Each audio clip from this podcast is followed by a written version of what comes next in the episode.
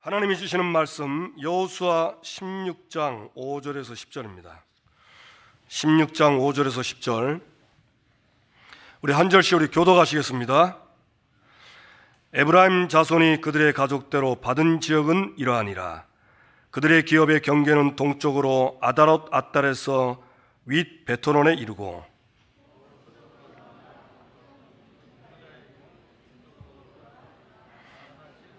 야노아 동쪽을 지나고 야노에서부터 아더롯과 나아라로 내려가 여리고를 만나서 요단으로 나아가고 또 답부아에서부터 서쪽으로 지나서 가나 시내에 이르나니 그 끝은 바다라 에브라임 자손의 지파가 그들의 가족대로 받은 기업이 이러하였고 두 절은 같이 읽겠습니다.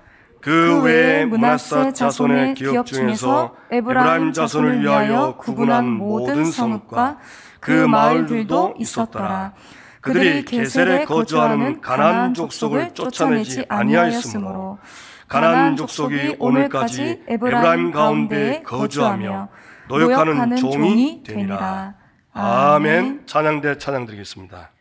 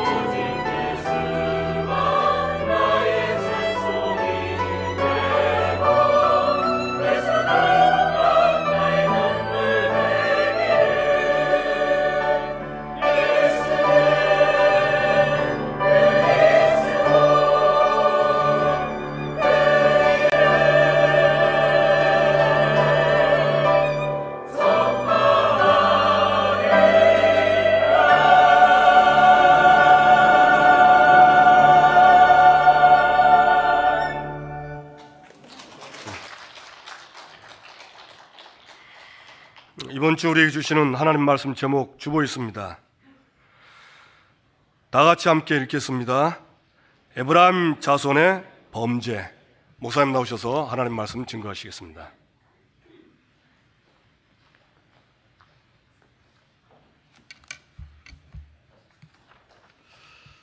네, 오늘 제목이 에브라임 자손의 범죄입니다. 원래는 에브라임 자손의 실수 어, 이렇게 했다가 이 자꾸 기도하고 자꾸 묵상해 보니까 단순한 실수가 아니야. 이거는 범죄입니다. 예, 엄청난 범죄입니다. 다시는 우리가 따라해서는 안 될 범죄입니다. 절대로 속아서는 안 될 범죄입니다. 이 확신이 들었기 때문에 제목을 에브라임 자손의 범죄. 범죄는 끊어야 합니다. 범죄는 돌이켜야 합니다. 범죄는 속지 말아야 됩니다. 아멘. 오늘 이 말씀이 저와 여러분에게 평생의 기준이 되고 교훈이 되고 어, 우리가 바른 길을 가는 빛이 되고 등이 되기를 주님의 이름으로 축복합니다. 이 에브라임은 야곱의 손자였습니다. 야곱의 열두 아들 중에 요셉의 둘째 아들이었습니다. 우리가 잘 아는 대로 에, 야곱의 열두 아들 중에 열한 번째 요셉이 형님들의 미움을 받고 형님들이 죽이려고 했습니다. 이 영적 문제가 얼마나 무서운지 같은 형제끼리도 마음에 안 들고 미우면 지기 불난다 이게. 칵 패지기 이런 말이 아니라 진짜 죽여보려고 그러다 했다. 그래서 방송에 가끔 나오지요. 이 뭐가 씌이면요 귀신에게 잡히면 악령에게 잡히면 자기가 낳은 자식도 죽인다니까요. 자기 부모도 죽인다니까요. 그러니 자기 형제도 당연히 죽일 수 있는 거죠. 너희는 너희 아비 마귀에게서 났으니 처음부터 살인자요. 그 속에 진리가 없으므로 진리에 서지 못한다. 마귀의 자녀는요 뭐든지 할 수 있습니다. 왜 하나님이 가나안 족속을 다 몰아내라고 하느냐? 왜 그걸 다 같이 좀 서로 사랑하고 전도하고 살면 되는데 왜 가나안 족속을 다 몰아내라고 하느냐? 그거 안 몰아낸 것이 그렇게 큰 죄냐? 오늘 성경에 보면 마지막 10절에 보면 그들이 게셀에 거주하는 가나안 족속을 쫓아내지 아니하였으므로 가나안 족속이 오늘까지 에브라임 가운데 거주하며 이 에브라임 족속들을 위해서 노역을 하는 봉사를 하는 종이 되니라. 아니 안 죽이고 종 삼은 거 좋은 거 아닙니까? 그게 세상적인 기준입니다. 더 이제 요즘 사람들이 말하는 더 진보적인 생각을 해보면 아니 가나안이나 우린이나 사람 똑같은 인간 아니냐? 왜 차별을 하느냐? 그렇게 말할 수 있습니다. 인간이라는 관점으로 볼 때는 그런데 영적으로 볼 때는 이 사람들은 이미 심판받은 사람들입니다. 누구 때문이냐? 하나님 떠나서 하나님을 대적하는 영, 사탄, 마귀, 귀신을 섬기면서 이미 결과적으로 심판 아래 있고 마귀의 자녀이고 하나님의 대적자요, 하나님의 원수입니다. 여자의 원수고 여자의 후손의 원수고 여자의 원수라는 말은 우리 인간의 원수라는 말입니다. 여자의 후손의 원수라는 말은 그리스도의 원수라는 뜻입니다. 그렇기 때문에 하나님 나라에서 같이 살 수 없어요. 천국 가나안 땅 약속의 땅에서 같이 살 수 없어요. 우리가 천국 가서 마귀 자녀하고 같이 살 수 없다니까. 그래서 반드시 그들은 나가야 됩니다. 천국에서 나가야 됩니다. 하나님 나라에서 나가야 됩니다. 그걸 상징적으로 보여주는 것입니다. 그래서 사실 에브라임은 엄청난 복을 받았어요. 어떤 복을 받았냐? 원래 야곱의 열두 아들에게 열두 지파를 줘야 되는데 문하세와 에브라임은 요셉의 손 아들이었기 때문에 야곱의 손자였어요. 그러니까 아들 축에 들을 수 없어요. 근데 야곱이 그 두 아들 애굽에서 난 두 아들 이방인의 여자의 몸에서 난 그 두 아들을 그래서 성경에 보면요 요, 저, 요셉이 부인의 이름도 없습니다. 이방인 여자였으니까 피를 이어받았기 때문에 두 아들의 이름이 나옵니다. 그 두 아들을 아들의 반열에 끌어올린 겁니다. 그 둘은 내 것이다. 양자로 삼은 겁니다. 올라설 수 없는 자리에 올라선 것입니다. 그것이 에브라임과 문하세의 축복입니다. 그것도 장자가 문하세인데 둘째 아들인 에브라임을 손을 어그쳐 가지고 교차된 축복. 그 말은 무슨 말이냐면 작정한 축복이라 이 말이에요. 하나님이 특별히 작정했어요. 요셉이 야곱이 나이가 들어서 좀 집중력이 떨어져서 그런가 싶어 가지고 아버님 요 오른편에 있는 아들이 문하세입니다. 손을 그대로 펴면 됩니다. 안 바꾸셔도 됩니다. 나도 안다. 아들아 나도 안다. 알고 하나님이 시킨 거예요. 축복한 거다. 하나님이 원하시는 거예요. 그래서 에브라임은 장자의 축복을 받을 수 없는 차자임에도 불구하고 선택된 복을 받았습니다. 특별한 복이죠. 그리고 요셉이 노예 생활하고 누명 쓰고 감옥 생활하고 형님들에게 미움받고 그러면서 총리가 돼가지고 자기를 팔아먹고 죽이려고 했던 행님들 가족 온 가족을 다 먹여 살리고 다 죽어가는 애굽 사람을 다 살리고 전 세계에 흉년 들어 죽어가는 사람을 다 살리는 그 일을 요셉 한 사람이 했습니다. 인간적으로 고생도 많이 했습니다. 상처도 많을 것입니다. 그래서 아버지 된 야곱의 마음은 한없이 복을 주고 싶은 거예요. 한없이 사랑하고 싶고 죽은 줄로만 알았던 이 아들이 애굽의 총리가 돼서 온 가족을 먹여 살리는 일을 생각하면 한번 생각해 보세요. 한없이 고맙고 한없이 축복하고 싶은 축복을 그래서 정말로 그 베델의 축복을 줬잖아요. 베델이 뭡니까?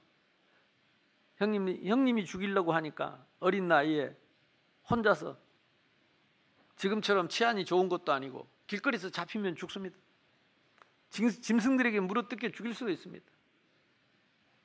잠잘 데가 없어서 한 나무 밑에 가서 베개가 없어서 돌을 하나 반질반질한 걸 잡아가지고 그걸 베개 삼고 하늘을 이불 삼고 얼마나 두려움에 떨다가 잠이 들었는데 하늘로 사닥다리가 쫙 놀렸습니다. 천사가 오르락 내리락 하는 것이 보였습니다. 그 사닥다리 끝에서 하나님의 음성이 들렸습니다. 야곱아, 내가 너와 함께 할 것이다. 내가 가는 길을 내가 도와올 것이다. 그리고 너는 다시 이 땅으로 돌아올 것이다.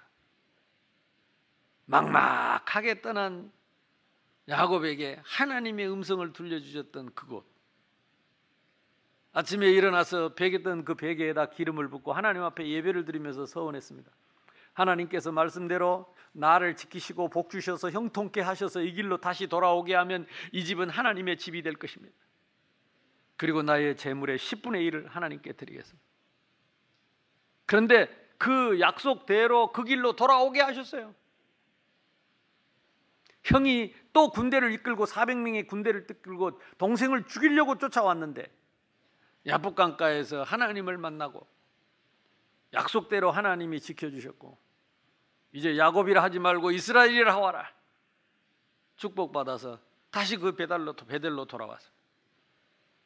그래서 거기서 하나님의 엘 베델을 하나님 앞에 단을 쌓았습니다.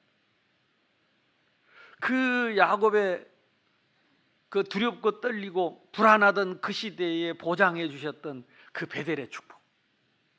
평생 그 사닥다리를 항상 놓아서 우리가 지금 일곱 가지 축복 중에 천사의 축복이 있습니다. 그러니까 야곱은 그때 그 천사의 축복을 누렸다니까. 아, 내가 어디를 가든지 하나님이 천사를 동원해서 나와 함께 하시는구나. 어디 가서 무슨 기도를 하든지 하나님이 천사를 통해서 내 기도를 응답하시는구나. 지금부터 4천 년 전에 요셉은 그 축복을 누렸어요. 그 축복 가슴에 늘 묻어뒀던 베델. 그 베델을 약 요셉에게 주었어요. 근데 그 요셉에게 준 그 축복이 에브라임에게 왔어요. 땅도요. 그 가나안 땅이 있으면 우리가 잘 아는 대로 가운데에 요단강이 있고 이쪽 끝에는 바다가 있습니다. 대해가 있습니다. 지중해가 있습니다. 그래서 적들이 쳐들어오면 배 타고 들어와서 해적들이 들어오면 배 타고 들어와서 노략질을 합니다. 그러니까 우리 부산 같은 데는 외적들이 역사에 계속 나타나서 출몰해 가지고 약탈을 많이 해가고 많이 죽였습니다. 근데 거기는 바닷가도 아닙니다. 또 적이 들어오면 요단강을 건너서 들어왔기 때문에 요단강 근처도 아니고 딱 가운데 우리로 말하면 충청북도 거기는 외적이 잘 들어오지 못하는 곳입니다. 그러니까 그 에브라임 땅이 그렇게 땅 가운데 탁 요새처럼 요즘은 뭐 비행기가 있고 차가 있고 뭐 이제 탱크가 있기 때문에 어디든지 밀고 가지만은 그때는 안 그랬다니까. 그러니까 딱 천의 요새인 지역에 진짜 좋은 건 좋은 건 다 갖다 줬어. 에브라임에게. 우리가 꿈꾸는 거. 여러분 늘 꿈꾸는 거. 늘 바라던 거. 늘 시기하고 질투하고 늘 빼앗고 싶고 가지고 싶었던 그거 에브라임에게 다 줬다니까. 시원하십니까?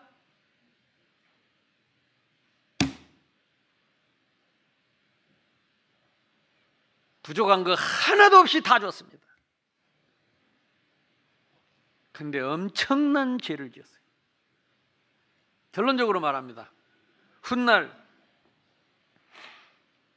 이 양자의 축복을 받고 언약의 축복을 받고 교차된 축복을 받고 보상된 축복을 받고 여리고 샘의 축복을 받았고 풍요와 기름진 복 경제의 축복까지 받았습니다.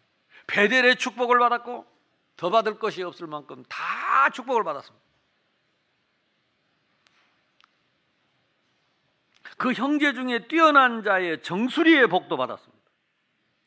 이거는 훗날 솔로몬 때에 솔로몬이 우리가 다윗 왕이 이스라엘의 왕 중에 최고의 성군이었습니다. 실수도 하고 죄도 지었지만은 다윗은 처음부터 끝까지 하나님의 말씀을 기준 삼고 그 말씀의 복음의 기준을 가지고 회개하고 돌이켰고 끝까지 그 말씀대로 이 땅의 우상을 몰아내고 전도와 선교를 통해서 이스라엘의 땅을 가장 많이 차지하고 그동안에 못 쫓아냈던 가나안 땅의 모든 가나안 족속들을 다 몰아내는 일을 가장 제대로 했던 사람이 다윗 왕입니다. 그 아들이 솔로몬입니다. 그 아버지의 복을 다 받습니다. 그리고 그 아버지의 그 보상의 복을 하나님이 솔로몬에게 자식에게 쏟아 부어 줬습니다. 그래서 우리가 잘 아는 대로 솔로몬은 그야말로 전무후무한 왕이었습니다. 아버지의 후광으로 아버지의 보상의 복을 자식이 그렇게 받았다니까. 그래가지고 전 세계 왕들의 왕이었습니다. 그 지혜와 총명과 그리고 하나님이 함께 하셔서 복을 주시는 것과 이 모든 것들이 막 너무너무 멋있어가지고 전 세계 왕들이 다 부러워했습니다. 전 세계 공주들이 다 부러워했습니다. 그래서 솔로몬한테 시집 가겠다고 하는 공주가 천 명이나 모였다니까.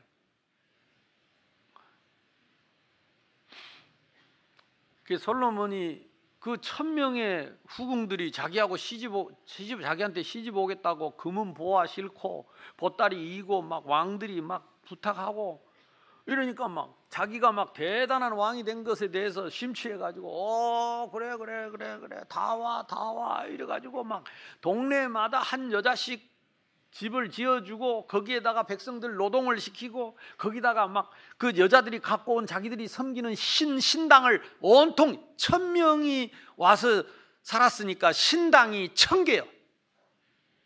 신이 천 개요. 우상이 천 개요. 미쳤지요. 아버지 다윗은 그 땅의 모든 우상을 다 쳐부시고 없앴는데 아들은 아버지의 그 보상된 복을 받고 누린다면서 그래도 하나님은 솔로몬을 끝까지 축복했습니다. 항상 이유를 댔습니다. 너희 아버지 다윗을 위하여 너희 아버지 다윗과의 약속 때문에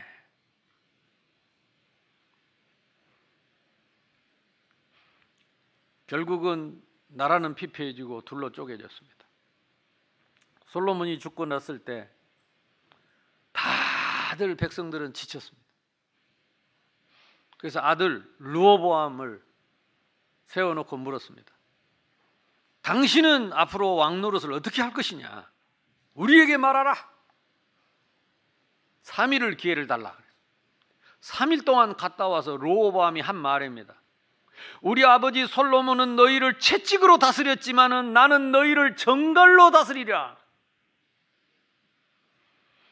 부역을 배나 더해야 될 것이고 세금은 배나 더 못된 말만 악한 말만. 그러니까 이 열두 지파 두령들이 모여가지고 반역을 일으킨 겁니다. 더 이상 우리는 솔로몬의 아들 르호보암을 왕으로 섬길 수 없다. 그때에 아이야라고 하는 이 선지자가 자기 옷을 열두 개로 찢었습니다. 그리고 열 조각을 쥐고 그때 감독을 했던 여로보암을 찾아가서 그 여로보암이 누구냐? 바로 에브라임의 후손이었습니다. 여로보암 에브라임의 후손인 여로보암에게 가서 열 조각을 옷을 찢은 열 조각을 나눠주면 지어주면서 앞으로 네가 당신이 이 땅의 왕이 될 것이다. 이게 하나님의 뜻이다. 그 형제 중에 뛰어난 자의 정수리에 복을 주셨다. 열두 지파 중에 열 지파를 이끄는 왕이 됐어요. 그래서 나는 나라는 나라가 둘로 쪼개진 겁니다. 남유다, 북이스라엘. 그 말을 듣고 솔로몬이 살았을 때 그 말을 듣고 여로보암을 죽이려고 자객을 보냈는데 이 소식을 듣고 여로보암이 애굽으로 도망을 갔다가 솔로몬이 죽고 난 뒤에 돌아와서 왕이 됐습니다. 그것이 북이스라엘입니다. 돌아와서 무슨 짓을 했냐? 그 다윗으로부터 요셉으로부터 이어졌던 그 복을 다 걷어차 버리고 이제는 아람과 손을 잡았습니다. 이방인과 소롱을 잡았습니다. 그들과 계약을 맺었습니다. 그리고 저 반대쪽에 큰 나라 애굽에다가는 기름을 바치고 조공을 바쳤습니다. 이걸 보고 이 시대에 말하면 외교라고 하고 정치라고 하죠. 여로보암은 하나님을 버리고 자기가 하나님이 되어서 자기의 정치력을 가지고 외교력을 가지고 태평성대를 이루겠다는 꿈을 꾸게 된 것입니다. 그래서 아람에서 섬기는 신들을 다 섬기게 하고 애굽에서 섬기는 신들을 다 섬기게 하고 하나님을 믿을 사람은 또 하나님을 믿으라 하고 지금으로 말하면 다신론자 범신론 돼 버렸습니다. 그때의 유다에는 이 유다 지파와 베냐민 지파 이 두 지파만 남아 가지고 그 못된 루오바움이 왕이 돼서 그 밑에서 하나님의 그래도 언약을 붙잡고 믿음으로 백성들이 싸웠습니다. 믿음을 지키며 살았습니다. 결국은 그 유다의 후손 중에서 그리스도가 오셨는데 BC 722년경에 이 북이스라엘 여로보암이 다스렸던 이 이스라엘은 아수르에 패망했습니다. 그리고 이 성경에 나와 있는 대로 한 65년 그때로부터 65년 후에 어, 망한 후로는 한 20년 25년 후에 그 아수르의 바디발이라고 하는 왕이 무슨 정책을 폈냐? 자기 민족들이 내버려 두니까 저들끼리 뭉쳐갖고 힘을 얻어가지고 자꾸 반란을 일으키니까 다문화 정책을 썼습니다. 그 문화를 섞어버린 겁니다. 민족을 섞어버려, 혈통을 섞어버렸어요. 그래서 이 북이스라엘의 남자들을 데려다가 저 멀리 아람으로, 저 멀리 바벨론으로, 다른 지역으로 전부 남자들을 강제 이주시켰습니다. 그리고 그런 나라에 있는 이상한 남자들을 북이스라엘에다 갖다 흩었습니다. 그러니까 어쩔 수 없이 그 북이스라엘 사람들은 이방 남자들과 결혼을 해서 아기를 낳게 되고 여기 있는 남자들은 다른 나라에 가서 이방 여자들을 만나서 결혼을 해서 엉뚱한 혈통을 낳게 되고 그래서 궁극적으로는 그 아브라함과 이삭, 야곱의 그 혈통 그 혈통을 잊지 못하게 된 것입니다. 그 혈통이 사라져 버려요. 그러니까 이 에브라임의 그 축복이 공중 분해돼 버린 거예요. 땅에서 사라져 버린 거예요. 없어져 버렸다니까. 씨가 말려버린 것입니다. 언제 때문이냐? 오늘 이 말씀 때문입니다. 그들이 게셀에 거주하는 가나안 족속을 쫓아내지 아니하였으므로 가나안 족속이 오늘까지 에브라임 가운데에 거주하며 노역하는 종이 되니라. 말씀대로 이들을 쫓아내지 않고 이들과 함께 한 것 때문에 그래 그들을 종으로 삼고 이용했다는 말이죠. 그것이 무슨 죄입니까? 근데 그것 때문에 결국은 그 후손들이 하나님을 떠나게 되고 그 후손들이 우상 숭배하게 되고 그 후손들이 가나안 문화를 접하게 되고 그 후손들이 이 가나 그리 그 가나안의 예, 이 머리는 이 가나안의 머리는 다메색이라 대저 아람의 머리는 다메색이라 그랬어요. 그러니까 이 다메색의 머리는 르신이요. 그랬어요. 그러니까 이 다메색 이 르신 이 지역이 이스라엘 북이스라엘입니다. 그런데 에브라함의 머리는 요셉이죠. 근데 호세아서 2장 7절에 보면 아, 이사야서 7장 4절에 보면 에브라임의 머리는 사마리아라 그래서 조상이 바뀌어 버린 거예요. 하나님의 축복의 계보가 끊어져 버린 거예요. 무서운 일입니다.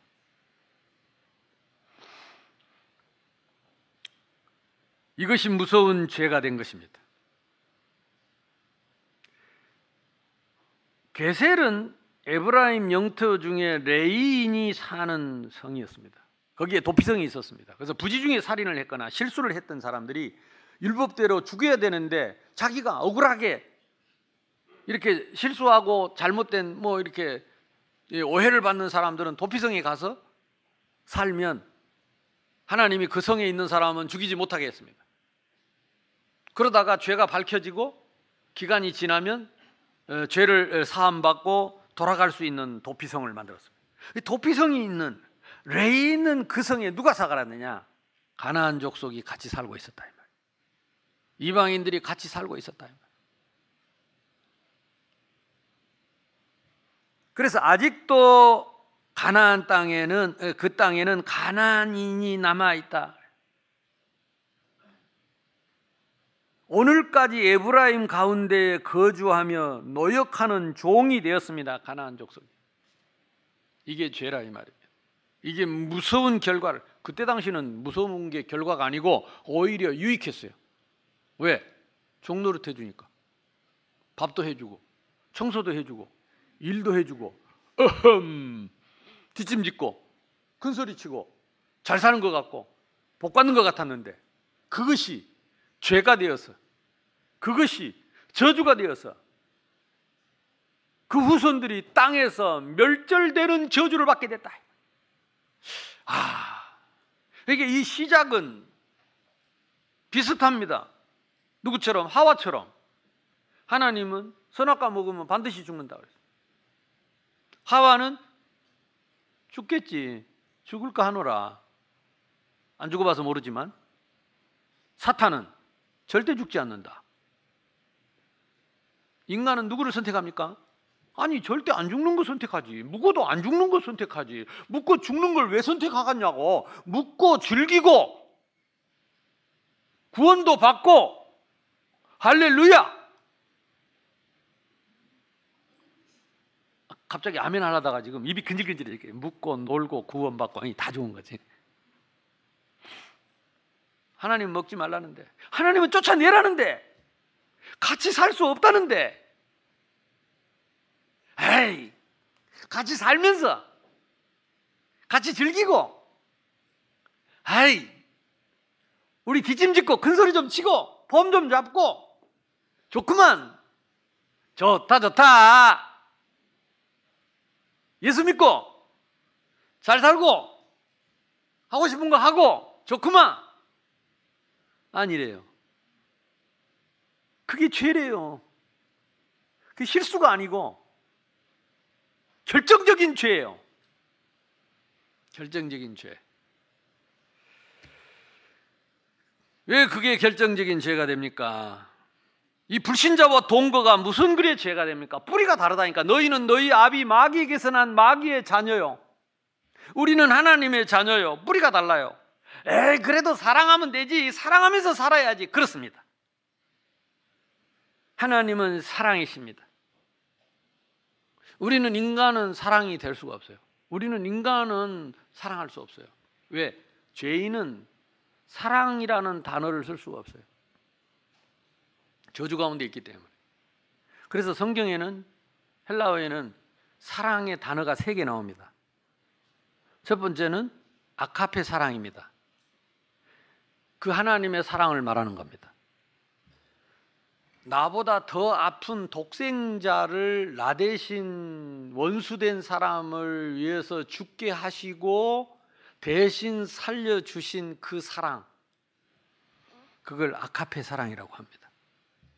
두 번째 사랑이 필레오 사랑이 있습니다. 이 필레오 사랑은 이성적인, 감성적인, 인간적인, 이성적인 사랑을 말하는 겁니다. 그래서 우리가 아, 믿지 않아도 나는 이순신 장군 참 존경합니다. 그런 사랑하는 마음이 있습니다. 나라를 위해서 그렇게 안중근 의사 같은 사람 나 예- 안중근은 예수 믿었는지 안 믿는지 모르지만 나는 이순신 장군은 내 마음속에 영웅입니다. 사랑합니다. 그 사람 예수 안 믿었지만 나는 이성적으로 필레오합니다. 우리나라에 훌륭한 분들 많습니다. 저는 그분들을 사랑합니다. 그러나 그것은 아카페는 아닙니다. 세 번째 사랑이 있습니다. 그게 에로스 사랑입니다. 그게 우리가 알고 있는 에로라고 하는 육신적인 쾌락적인 사랑입니다. 정욕적인 사랑입니다. 대부분 사람들은 이걸 헷갈립니다. 에로 에로시 에로 에로스틱한 에로이고 에로이즘 육신적인 쾌락적인 육신의 정욕, 안목의 정욕 그 사랑을 하나님은 사랑이라고 하지 않습니다. 하나님의 사랑은 하나님은 사랑이시다. 그 사랑은 아카페 사랑을 말하는 겁니다. 그래서 단어는 사랑이라는 단어를 쓰지만은 내용은 사랑이 아닙니다. 정욕입니다. 욕망입니다. 야망입니다. 그래서 우리는 이걸 구분하면 안 돼. 이걸 구분 못하면 안 된다니까. 그래서 모든 인간에게 그 에로시즘은 동물에게도 있습니다. 수컷과 암컷에 있습니다. 그걸 인간에게 또 있습니다. 그 사랑을 에로스 하나님은 사랑이시다. 요한일서 4장 8절에 보면 하나님은 사랑이시다. 이게 사랑의 정의입니다. 그래서 온전한 사랑은 이 하나님의 사랑을 받아야 할 수 있습니다. 그래서 모든 사랑의 근원은 하나님께로부터 옵니다. 그 하나님의 사랑이 그리스도입니다. 그 사랑이 나를 위해 죽으시고 나를 사랑하신 그 사랑이 부활하셔서 그 사랑이 내 안에 오셨습니다. 그래서 사랑하는 자들아 우리가 서로 사랑하자 그랬습니다. 그 사랑으로 서로 사랑하는 겁니다. 그 사랑을 서로 나누는 겁니다. 그래서 그것을 영적인 사랑, 정신적인 사랑, 육신의 사랑, 이 세 가지의 사랑이 온전한 사랑을 이룹니다. 에로틱, 에로, 이 에로스 사랑이 잘못된 게 아닙니다. 하나님 사랑, 그리스도 안에서의 에로스가 참 사랑입니다. 그리스도 안에서의 필레오가 참 사랑입니다.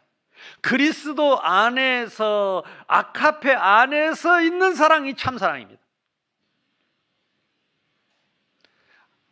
에, 이걸 몰랐던 에브라임은 자기들 하나님 사랑한다고 했습니다.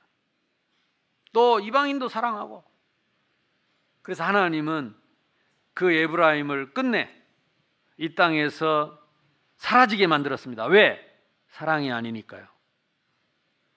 게셀은 에브라임 영토 중에 레위들이 살고 있었고 아직 남아 있는 자가 있었고 그들이 범한 것은 다른 것이 아니고 하나님의 말씀 기준을 범했습니다. 단순히 사랑했다, 뭐 안 했다, 잘못했다 이 말이 아닙니다. 기준을 버렸어요. 신명기 20장 16절에 호흡이 있는 자는 하나도 살려두지 마라.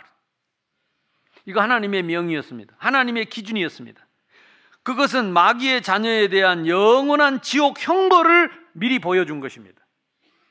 20장 18절에는 그들의 신을 행하는 가증한 일을 돈을 받아서 너희들이 하나님께 범죄하게 될 것이기 때문이다. 오늘 성경에 보니까 그런데 에브라임 사람들은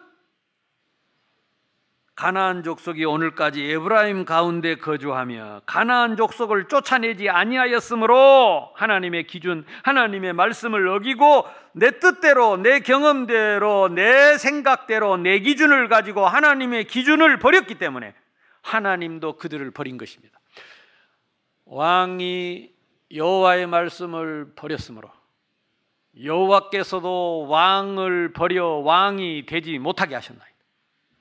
에브라임이 하나님의 말씀 기준을 버렸기 때문에 하나님께서도 에브라임을 버려 땅에서 없어지게 했다.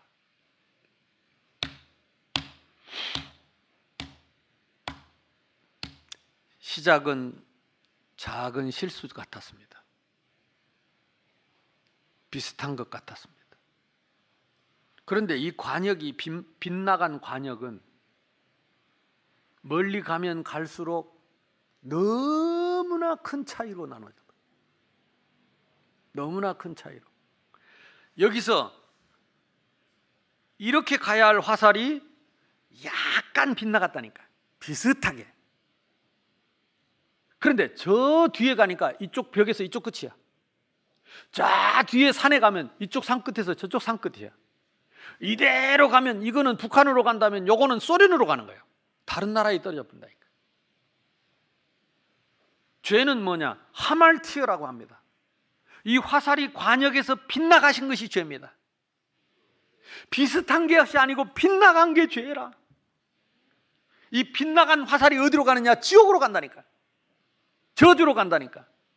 재앙으로 간다니까. 오늘 내가 사소한 기준을 놓친 것이 기준을 비슷하게 섞어서 대충 따라가는 것이 점점 점점 점점 하루 이틀 지나가면 그렇습니다. 예수 믿고 어쩌다 예배 한 번 안 드려도 큰 문제 없습니다. 사실. 또 뭐 요즘 뭐 코로나인데 뭐 비대면 하지 하고 집에서 배 깔고 누워 가지고 오징어 씹어 가면서 예배 드려도 큰 문제 없습니다. 계속 가면 어떻게 되느냐? 이 화살이 그대로 계속 가면 어떻게 되느냐? 에브라임 됩니다. 에브라임. 참 걱정입니다. 전에는 우리가 주일날 새벽 기도를 했습니다. 오전 예배 성기 아, 주- 어, 주일학교 했습니다. 찬양대 했습니다. 그리고 일부 예배 했습니다. 오후에 2부 예배하고 저녁 예배 했습니다. 저녁 예배 7시 했어요. 그래서 저는 전도사 할 때 부곡중학교 다닐 때 새벽에 집사람하고 교회 가면 하루 종일 있다가 저녁 예배 마치고 찬양대 연습 마치고 마치면 보통 10시 반 됩니다. 하루 종일 교회에서 그렇게 살았어요. 교회에 기도했습니다. 제가 청년회 때는 늘 교회 가서 잤습니다. 나는 우리 아, 우리 청년들이 교회에서 자고 막 교청 쓰레기 치우고 어제는 보니까 또 우리 청년들이 추운데 나와가지고 조명하고 달고 그러면서 청소하고 그런 거 보면서 아, 가슴이 뜨겁더라. 왜 내가 그랬거든. 내가 교회를 그다 했거든. 우리 청년들 하는 거 보니까. 근데 하나님이 그때 내가 청년회 때 했던 그 교회를 위해서 하나님 나라를 위해서 내가 희생하고 하루 종일 교회에서 예배드리고 찬양대하고 교사하고 교사하고 찬양대하고 청소하고 시골에서 종치고 이런 것들이 전부 보상이 돼가지고 지금 그때 심었던 걸 지금 제가 거두고 그 보상을 우리 하영이 하람이가 받는 거예요. 아, 쟤들은 그걸 모르고도 이 복을 받는구나. 요셉이 했던 그 수고를 에브라임이 다 받았어요. 근데 에브라임이 감당을 못했어. 그 아버지 요셉처럼 처절하지 않았어. 그 아버지 요셉처럼 노예 생활을 안 해봤어. 아버지 요셉처럼 깜빵에 가지를 못해 억울한 누명을 써보지를 못했어요. 아버지 요셉처럼 형님들의 그 미움을 그 살기 있는 미움을 안 받아봤어요. 그래서 여호와께서 함께 하신다는 복이 형통케 하신다는 복이 얼마나 큰지 당연한 것처럼 당연한 것처럼 그래 대충 산 거요. 요셉의 후손은 복을 받았지만 에브라임의 후손은 저주를 받았습니다. 다윗의 후손은 복을 받았지만 솔로몬의 후손은 저주를 받았어요. 장난치면 안 됩니다. 오늘 심는 거 여러분 다음에 거둡니다. 어제 우리 청년들, 대학생들 여러분 수고한 그 수고를 반드시 받습니다. 여러분 찬양대 하는 거, 교사하는 거 반드시 보상 옵니다. 하나님은 살아계시고 하나님은 진실하신 분입니다. 절대로 하나님은 우리를 손에 입히지 않습니다. 내 자식을 손에 입힐 리가 없습니다. 우리는 반드시 심는 대로 거둡니다. 지금 조금 빗나간 거 괜찮겠다고 생각하겠죠. 계속 가보세요. 에브라임의 축복이 저주입니다. 다 받았는데, 다 받았는데.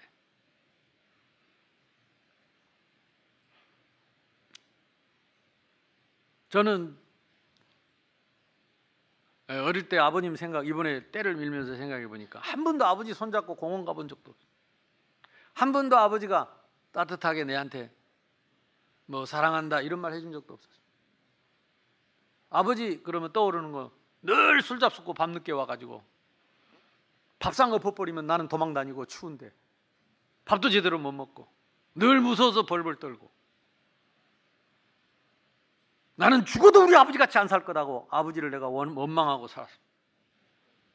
근데 이번에 제가 올해 88세 몸 다쳐가지고 30년을 그렇게 사시더라고 35년을 일찍 돌아가실 줄 알았는데 아직도 건강해요. 그래서 매 마음에 늘 우리 아버님 돌아가시기 전에 따뜻한 온천에 좀 불어가지고 몸이 불편하니까 어머니가 제대로 씻겨드리지도 못하고 같이 뭐 목욕탕에 못 가니까 집에서 맨날 등만 밀어줬대. 밀어보니까 등만 때가 안 나오고.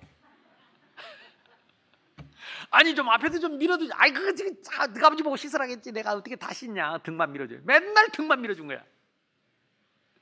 다리에 막 이런데요. 때가 나오는데 밀어도 나오고 밀어도 나오고 밀어도 나오고 재밌대요. 재밌대요. 그래서 나는 아, 아버지 때를 밀면서 그동안에 내 마음에 있던 때도 밀었습니다. 그 아버지한테 어릴 때 멋모르고 섭섭하게 생각했던 거 다 밀었습니다. 그래도 한 가지 안 잊혀진 거 우리 아버지 또 그러면서도 그 애정 표현을 못하면서 늘 지갑에다가 내 사진을 넣어하고 돼. 그러고 누가 뭐, 뭐 물어보네. 그 사진 무슨 사진이냐면 우리 큰아들. 우리 아들. 우리는 부모님의 그 은혜 속에 태어났고 은혜를 입고 자랐습니다. 에브라임입니다. 우리는 누가 우리 어머니 아버지 아, 치고받고 싸워서 그래도 놔줘가지고 내를 너무 신기하잖아요. 우리 어머니 18세 시집 와갖고 19살 때 낳았대. 내 낳다 죽을 뻔했다. 내가 이번에 들었어요 어머니한테. 세상에 19살짜리가 이 큰 아들을 낳을 어머니 죽는 줄 알았대. 시골에 옛날에는 요 병원도 없습니다. 아기 낳다 죽은 여자들이 많아요. 성장도 제대로 안 된 어린 여자가 나를 낳으려고 그 죽- 죽을 뻔했다고 그러더라고. 그 나는 또 아기 때 또 그렇게 몇 번 죽을 뻔하고 제가 19살 때 부산 와가지고 두 번 딱 죽다 살았어요. 19살 때 와가지고 왜냐 뭐 큰 돈이 없으니까 싼 하숙집에 간 거예요. 이게 단칸방 방 하나 있고 부엌 하나 있고 미닫이 있고 방 있고 저는 시골에서 나무 떼다가 와가지고 연탄이 뭔지도 몰랐어요. 아침에 일어나 보니까 내가 밤새도록 내가 살라고 문을 열라고 온 집안을 다 허지러 놓고 그래도 안 죽고 살아있더라고. 그러니까 머리가 깨질라고 그래요. 병원에 실려갔어요. 그러고 한 번 살았어요. 또 비만 오면 가스 치는 거야. 나는 두 번 죽었다 깨났어요. 연탄가스로. 19살 때, 20살 때 혼자 부산에 와가지고 어, 하나님이 함께 하시니까 형통케 하시니까 그래도 살았습니다. 복을 받았습니다. 전도자가 되었습니다. 여러분, 우리는 에브라임입니다. 말로 다 할 수 없는 복을 받았습니다. 분수를 몰랐어요. 은혜를 몰랐어요. 감사할 줄 몰랐어요. 찬양할 줄 몰랐어요. 기뻐할 줄 몰랐어요. 올라오는데 우리 세영이가 탁 부딪혀서 내가 툭 쳤는데 무슨 생각이냐? 다음부터 세영이도 특송시켜야 되겠다. 부산대학의 피아노를 전공하는 부산에서는 제일 피아노를 잘 친 장학생입니다. 그 솜씨를 가지고 찬양하는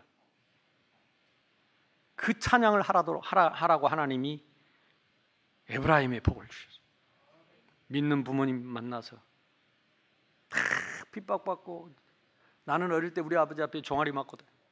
나는 어릴 때 시골에 건반이 없어가지고 건반할 줄도 모르고 맨날 그래서 지금도 제가 찬송하면 박수 치는 이유가 뭐냐?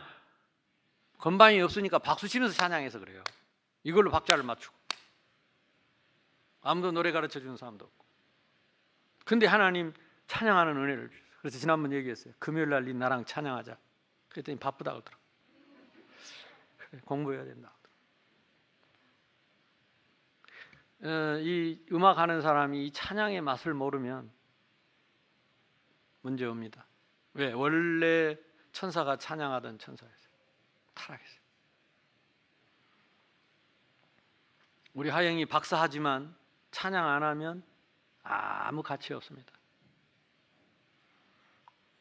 찬양 안 하면 하나님 그 찬양하라고. 그래서 하나님의 영광을 위하여 오하영입니다. 하나님의 사람답게 오하람입니다.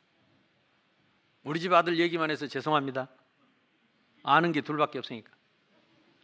다 그렇다 이 말이에요. 다, 다 그렇다. 김민희 지난번에 민영이가 와가지고 그래 최 장로님 손 부러져 가지고 피아노 못 친단다. 같이 찬양하자. 왔어요. 그래서 얼마 만에 와서 같이 찬양. 하나님 주신 거 가지고 감사해야 돼. 분수를 알아야 돼. 그 모르면 에브라임이야. 다 받아놓고. 다 받아놓고. 근데 금방 앉으면서 생각했어. 아, 우리 세영이가 특송을 하면 어떻게 할까? 근데 아까 그 찬양한 거 내가 반주 가만히 들어봤거든. 자세히 들어봤거든. 아, 부드럽게 잘 넘어간다. 하나님 얼마나 기뻐하시겠냐. 여러분, 우리는 다 받았어요. 감사할 줄 모르면 에브라임입니다. 끊어져 버립니다. 없어져 버립니다. 그 결과 끊어집니다.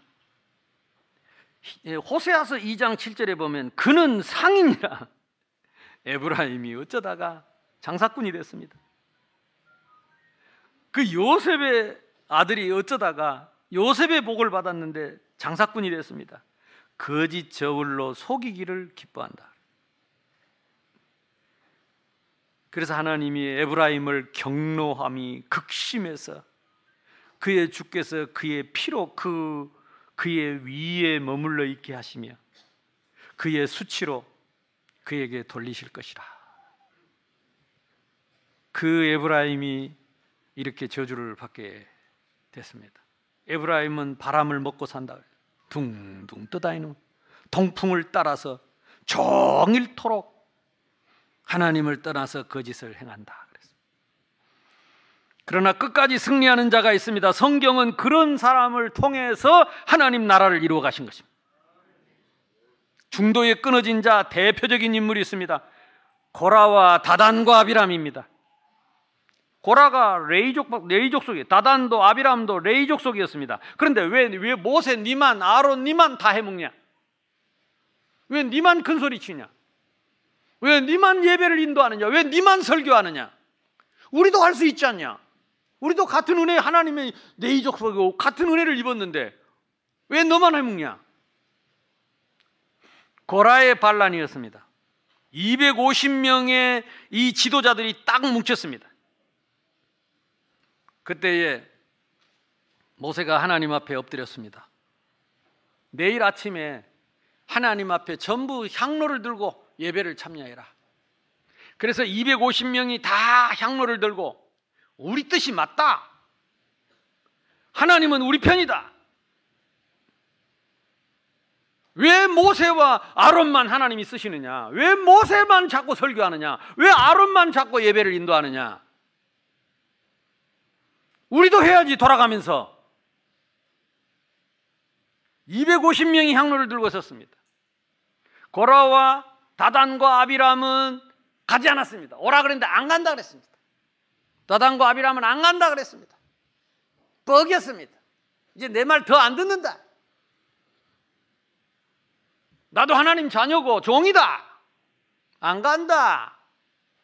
하나님이 모세를 그곳으로 보냈습니다. 안 온다니까.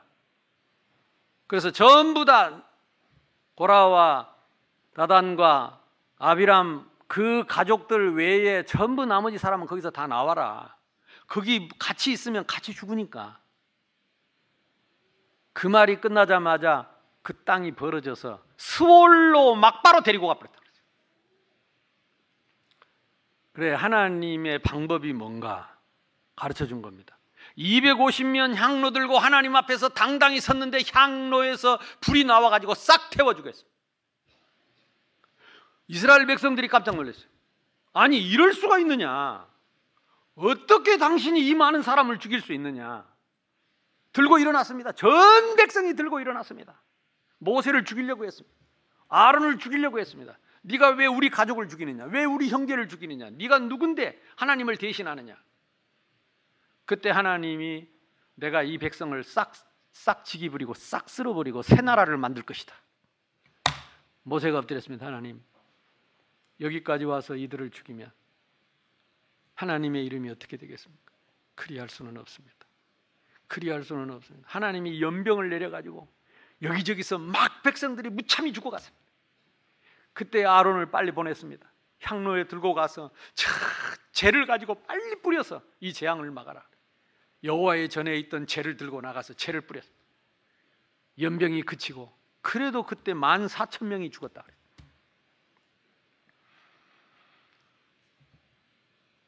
무엇을 얘기하려고 합니까? 하나님 나라는 교회는 절대 민주주의 아닙니다. 사람이 다 옳다고 해도 아흔아홉 명이 옳다고 해도 말씀이 기준입니다.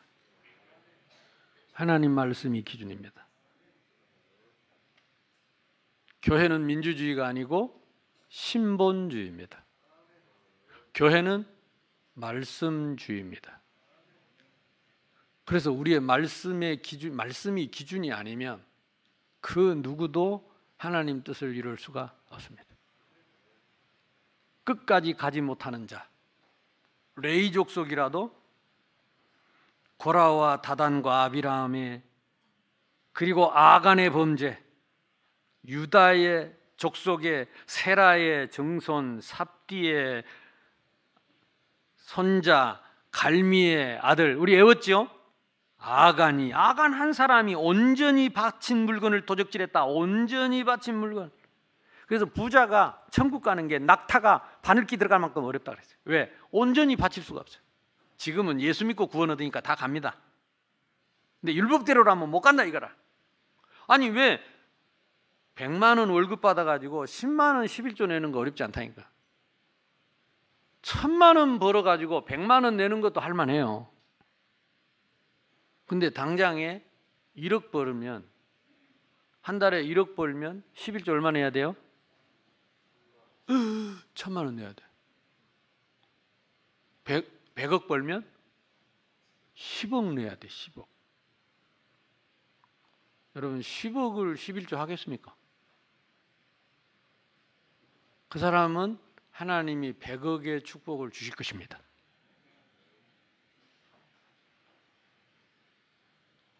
아니 200만 원, 300만 원 월급 받을 때는 되는데 더 받으면 안 돼. 온전히 안 돼. 이게 아간이라. 그 차라리 가난한 게 복이라니까. 옆 사람 인사합시다. 참 다행입니다. 우리가 100억씩 벌어가지고 11조를 10억 내라면 90억 주신 것이 안 보이고 11조, 10억 내는 게 보인다니까. 아간이 하나님께 온전히 바친 물건을 도적질했다. 그것 때문에 아이성에 실패하고 300명. 에브라임 자손이 이 말씀을 알고도 순종하지 않았습니다. 적당하게 비볐습니다. 섞었습니다. 흉내냈습니다. 결국은 그 후손이 망했습니다. 사울 왕이 잘생겼습니다. 똑똑한 사람입니다. 영리한 사람입니다. 왕이 되고 나서 말씀을 거절하고 백성들의 말을 듣고 인기 어리고 사람 편에 섰다가 왕이 여호와의 말씀을 버렸으므로 여호와께서도 왕을 버려 왕이 되지 못하게 하셨습니다. 말씀을 버렸다는 말은 그리스도를 버렸다는 말이요 생명을 버렸다는 말이요 세계복음화의 비전을 버렸다는 말입니다. 흉내 내는 거지요. 비슷하게 따라가는 거지요. 에브라임의 실수 실패입니다. 죄입니다. 끝까지 함께 가는 자 믿음의 조상입니다. 내가 내 조상들에게 들어가리니 헤브론에 장사해라. 우리가 잘 아는 야곱이 죽을 때에 죽어서도 그 아브라함, 이삭, 야곱, 아브라함, 이삭, 사레와 리브가가 레아가 묻혀 있는 그 헤브론 땅에 나를 장례해라. 죽어서도 변함없는 기준을 지켰다. 뼈를 묻었다. 이 말. 죽어서도 변함없는 기준을 갖고 있었다. 끝까지 가는 자. 요셉이 죽을 때 말했습니다. 너희들이 애굽에서 언젠가는 나갈 것인데 내 유고를 해고를 매겨 가겠다고 약속해라. 죽어서도 요셉은 기준을 지켰습니다. 그 헤브론 가나안 땅 그 언약을 지켰습니다. 끝까지 함께 가는 사람. 모세와 같은 선지자가 없었다. 모세는 하나님께서 하나님께서 대면하던 자요. 끝까지 쓰임을 받았. 여호수아 24장 15절에 너희가 섬길 자를 오늘 택하라. 마지막 죽기 전에 이스라엘 백성들 지도자들을 모아놓고 열두 지파를 모아놓고 한 얘기입니다. 왜? 얼마 안 됐는데도 벌써부터 하나님을 멀리하고 벌써부터 우상을 끼웃거리고 벌써부터 말씀을 적당하게 타고 비슷하게 타고 애매하게 타고 섞어가지고 지금 혼탁해지니까 죽기 전에 결론을 낸 겁니다. 뭐라고 했느냐? 너희들이 선택해라. 한번 볼까요? 앞으로 여호수아서 24장 15절입니다. 뒤로 넘어가면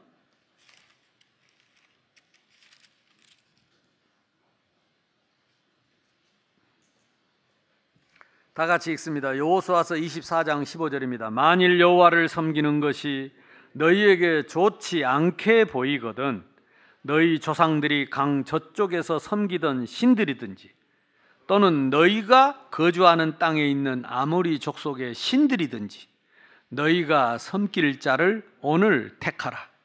오직 나와 내 집은 여호와를 섬기겠노라. 너희들은 택하라.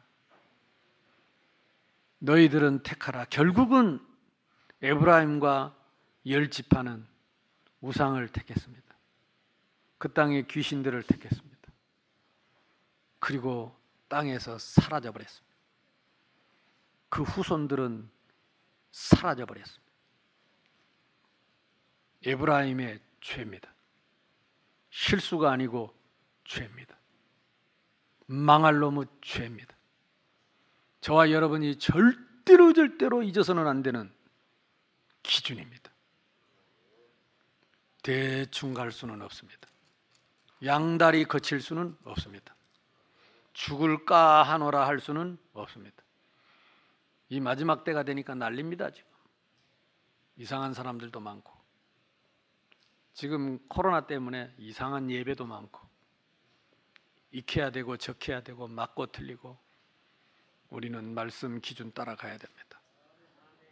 이 말씀이 가라면 가고 서라면 서고 말씀 가다 죽으면 죽을 때까지 우리 믿음의 조상들처럼 흔들리지 않게 되기를 바랍니다. 우리 디모데후서 4장 7절 8절 넘어가 봅시다. 디모데후서 4장 7절 8절. 오늘 암송 구절이 여호수아서 16장 10절이지만 덤으로 우리 잘 아는 말씀이기 때문에 바울이 마지막까지 끝까지 어떻게 승리할 수 있었는지 다 같이 합독하겠습니다. 나는 선한 싸움을 싸우고 나의 달려갈 길을 마치고 믿음을 지켰으니 이제 후로는 나를 위하여 의의 멸류관이 예비되었으므로 죽어도 어려우신 재판장이 그날에 내게 주실 것이며 내게만 아니라 주의 나타나심을 사모하는 모든 자에게도니라. 아멘. 나는 선한 싸움을 싸우고 나의 달려갈 길을 마치고 믿음을 지켰다. 끝까지 이기는 자입니다. 끝까지 이기는 자. 그리고 10절에서 11절 읽어봅니다. 시작. 대만은 이 세상을 사랑하여 나를 버리고 데살로니가로 갔고 그레스게는 갈라디아로 디도는 달마디아로 갔고 누가만 나와 함께 있느니라. 네가 올 때에 마가를 데리고 오라. 그가 나의 일에 유익하니라. 마가는 1차 선교 여행 때에 못 하겠다고 도망갔던 마가인데 마지막에는 남아 있었습니다. 때로는 우리가 실수할 수 있고 돌이킬 수도 있지만은 끝까지 함께 가는 자, 끝까지 승리하는 자, 한 사람도 나고자 없이 우리 새생명교회 모든 성도님들이 끝까지 끝까지 승리하는 자, 이기고 이기고 이기고! 사단에게 속지 말고 흔들리지 말고 육신의 정욕, 안목의 정욕, 이생의 자랑에 속지 말고 참 사랑, 하나님의 사랑, 참 은혜 누리게 되기를 주님의 이름으로 축복합니다. 여기 에, 고라가 어, 모세에게 대들었던 얘기가 뭐냐면 모세 네가 분수에 지나치다 그랬습니다. 분수에 지나도다. 너무 독재다. 뭐네 맘대로 하는 것 같다. 분수에 지나다. 그랬더니 모세가 또 얘기했습니다. 고라 네가 다단과 아비람 네가 분수를 모르는구나. 함께 예배드리고 구별되어 레이지파로 예배드리는 것이 어떻게 이것이 작은 복이냐. 레이지파의 복이 어떻게 이 작은 복이냐? 왕 같은 제사장이요. 거룩한 나라요. 하나님이 함께 예배드리는데 쓰임 받게 한 그 일이 어찌 작은 일이냐? 분수에 과하다. 이것이 고라였습니다. 우리는 에브라임입니다. 말로 다 할 수 없는 복을 받았습니다. 분수를 잊으면 안 됩니다. 감사해야 됩니다. 찬양해야 됩니다 복 주시면 그거 갖고 전도하고 선교하고 그거 가지고 헌당해야 됩니다. 우리가 100억을 벌어도 하루 밥 세 끼 먹습니다. 한 달에 100만 원을 벌어도 밥 세 끼 먹습니다. 네 끼 먹으면 살 빼야 됩니다. 안 돼. 살쪄. 살쪄요. 병들어요. 고지혈증 오고 혈관 질환 오고 살 빼야 돼요. 우리는 최희준이 노래처럼 빈손으로 왔다가 빈손으로 가는가? 그리고 갔어. 우리도 가야 돼 한 개도 못 갖고 가. 그거 가지고 다 하나님 나라의 보상의 축복으로 남기시기를 멋진 인생 사시기를 평생 에브라임 교훈 삼아서 응답받기를 주님의 이름으로 축복합니다